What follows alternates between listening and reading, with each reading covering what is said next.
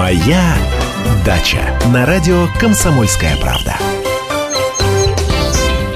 Здравствуйте, дорогие дачники! Часто на наши любимые овощи нападают неприятные вредители – крестоцветная бложка и капустные мухи. Бложки обожают редьку, репу, редис и капусту, превращая листья в настоящие ажурные тряпочки.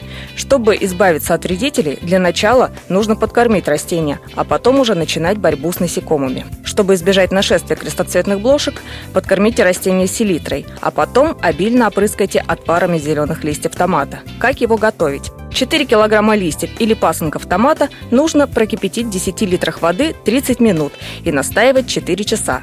Объемы, конечно, можно уменьшить, но только пропорционально. Перед применением обязательно разбавляйте водой. На литр отвара 2-3 литра воды.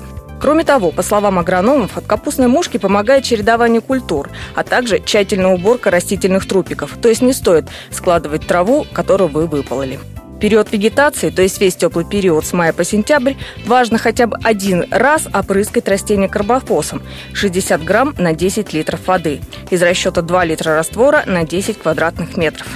Это послужит хорошей профилактикой против вредителей. Есть еще и народные способы, которыми делятся дачники.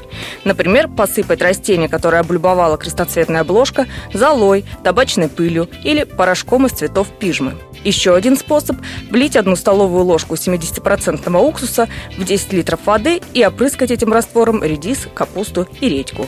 На сегодня у меня все. С вами была Анна Кукарцева. Берегите себя и удачи на даче. Моя Дача.